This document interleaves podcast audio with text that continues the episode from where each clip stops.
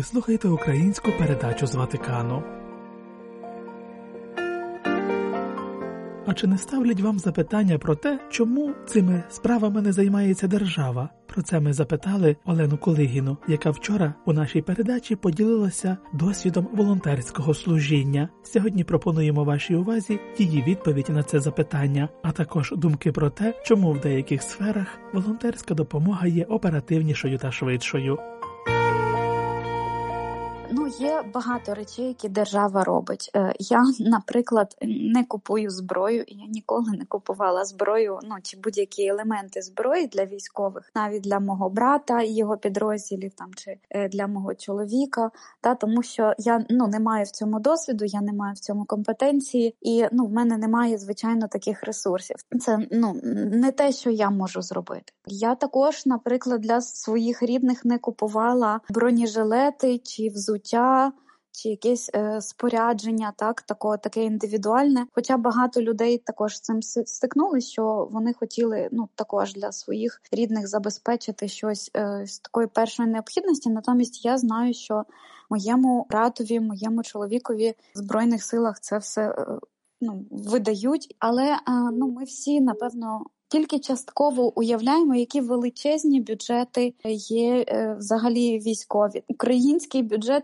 звісно, не може. Дуже проста логіка, дуже проста математика забезпечити всього, що нам необхідно. Ми маленька країна, з якої виїхали зараз мільйони людей, які працювали, люди, які втратили свій бізнес, які втратили свої оселі, які перестали платити податки, тому що вони вже не функціонують так, як колись, або зараз вони працюють і пробують налагодити життя за кордоном. Тобто наша держава кожного дня дуже багато втрачає. І військові, наприклад, які потребують лікування, це також сотні тисяч і мільйони гривень додаткових витрат, яких раніше у нас ніколи не було. Окрім того, що медична сфера мусить лікувати і тих хворих, які завжди були і завжди будуть. І дуже багато лікарень є зруйнованих. Навіть в тих окупованих регіонах, з яких я родом, в моєму рідному місті, окупаційні війська розграбували місцеві лікарні. Тобто люди, які залишились в своєму рідному місті на Херсонщині в окупації, не позбавлені медицини, бо звідти вивезли обладнання, звідти вивезли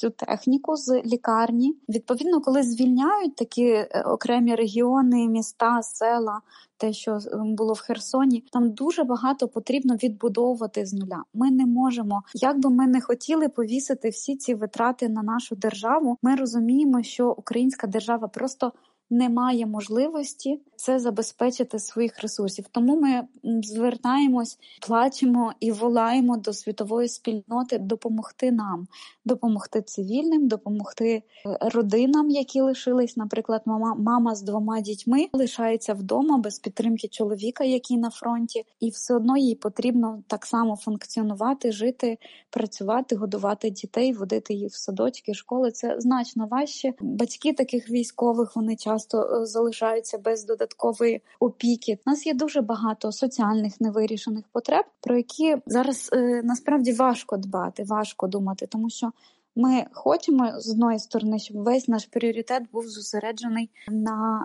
перемозі, на тому, щоб Україна досягла справедливого миру, і ми почали відбудовувати наше звичайне щоденне цивільне життя. Паралельно з тим, всі ці люди, які залишились, які не виїхали, внутрішньо переміщені особи, які так само, як мої рідні, моя мама і бабуся, зараз є внутрішньо переміщеними особами, які живуть далеко від свого дому. Це є дуже, дуже велика, насправді, потреба. Я би дуже хотіла, щоб ми, всі, як цивілізований світ, помічали просту людину в Україні, яка потребує захисту і допомоги. Я розумію, що багато міжнародних організацій скеровують свою допомогу саме на цивільних, навіть християнські організації, такі як Карітас, чи Червоний Хрест, ЮНІСЕФ, вони допомагають цивільному населенню. І дякувати Богу, що хоч якась підтримка з продуктами, інколи з ліками, дитячими якимись наборами, вона все ще триває, хоч її менше, ніж було на початку. Тому я зосередила свою волонтерську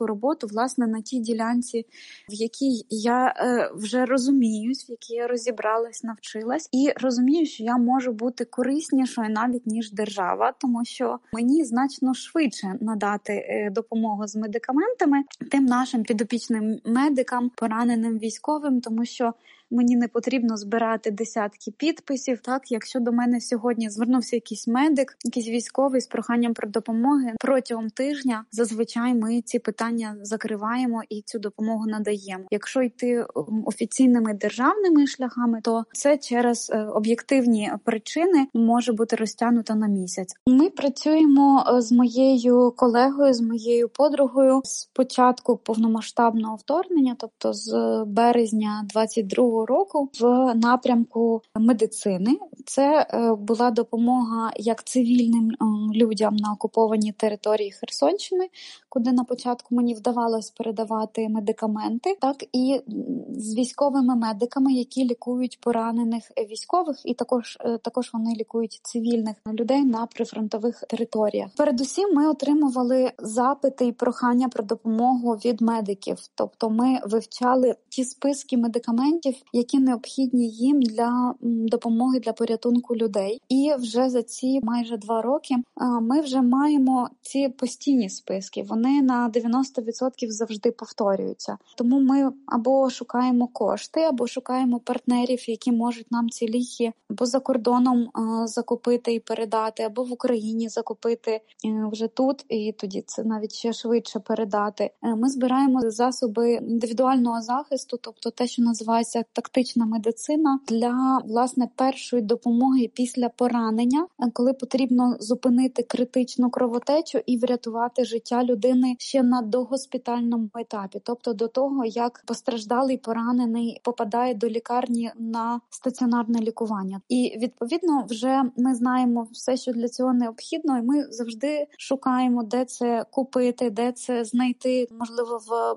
якихось донорів, благодійних організаціях. І коли до нас звертаються медики, відповідно, вже зі своїми списками і проханнями, а у нас таких підопічних медиків вже, напевно, десь 150 в різних регіонах. Працюємо з усіма медиками в прифронтових регіонах, які до нас звертаються, які потребують допомоги і яким ми можемо бути корисними. Тому, коли з'являється такий запит, якщо це медикаменти, які необхідно придбати в аптеках, то ми тоді знаходимо кошти, зазвичай намагаємось наперед мати запас на найближчий місяць роботи, щоб якщо до мене сьогодні звернувся медик, то вже завтра я можу опрацювати його список і впродовж 3 днів вже відправити безпосередньо їм туди в користування. Якщо це засоби тактичної медицини або якесь медичне обладнання, то ми шукаємо партнерів, і дуже часто тут виступають церкви або різні християнські благодійні організації, які є для нас такими партнерами, і вони тоді мають трошки більший ресурс, ніж я, приватна особа, волонтерка, бо обладнання це значно дорожче, на це важко збирати кошти просто серед звичайних людей, підписників у Фейсбуці або друзів. То в такому разі через знайомі фонди, через друзів ми шукаємо, як допомогти медикам і забезпечити їхні потреби. Це було свідчення Олени Кулигіної, експертки з комунікації, викладачки Українського католицького університету та волонтерки, яка дбає про забезпечення медичними засобами лікарів на передовій. Ви слухали українську передачу з Ватикану. Слава Ісусу Христу! Лаудетур Єсус Христос!